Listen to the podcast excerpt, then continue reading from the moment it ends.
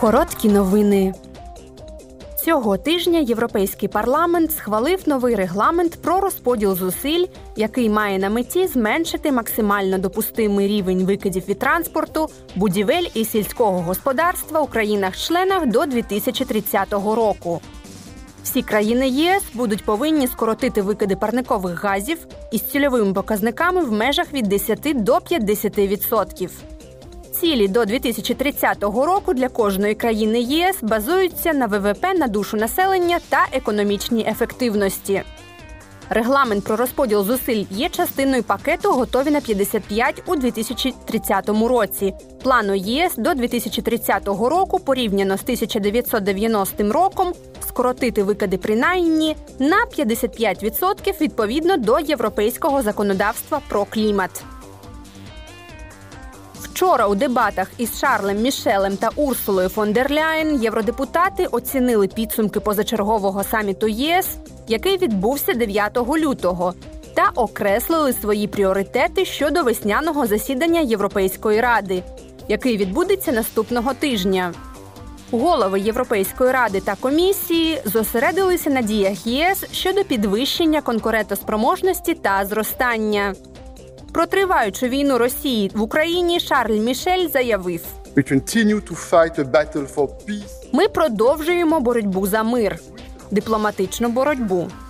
Ми підтримуємо формулу справедливого миру, запропоновану президентом Володимиром Зеленським.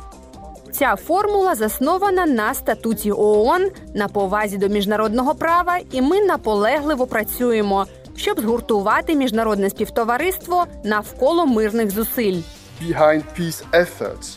Щодо економіки та енергетичного переходу, голова Європейської комісії Урсула фон дер Ляєн повідомила про зустріч, яку вона мала з президентом США Джо Байденом. А на закінчення сказала: The big bulk of work still lies... Велика частина роботи все ще лежить на нас у Європі. Велика частина роботи все ще лежить на нас у Європі. Ми, європейці, маємо розвиватися та розвивати власну індустрію чистих технологій. Треба прискорити це. Нам потрібно спростити процедури. Нам потрібно надати кращий доступ до державних і приватних фінансів. And.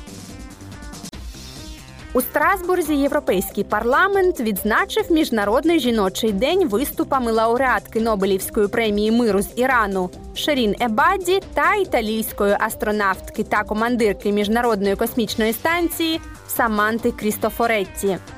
Про це голова європейського парламенту Роберта Мецола заявила: Even within our union, навіть у союзі гендерна рівність залишатиметься незавершеною справою до тих пір, поки ми не досягнемо рівної оплати за однакову роботу. Сьогодні кожна друга жінка навколо нас все ще зазнає сексуальних домагань. Для Європейського союзу настав час подати приклад, встановити стандарти криміналізації насильства проти жінок покращити доступ до правосуддя та ратифікувати Стамбульську конвенцію до кінця цього строку. Доктор Ебаді та командирка Крістофоретті підкреслювали ключову роль жінок у суспільстві. Доктор Ебаді розповіла про загрози для жінок в Ірані.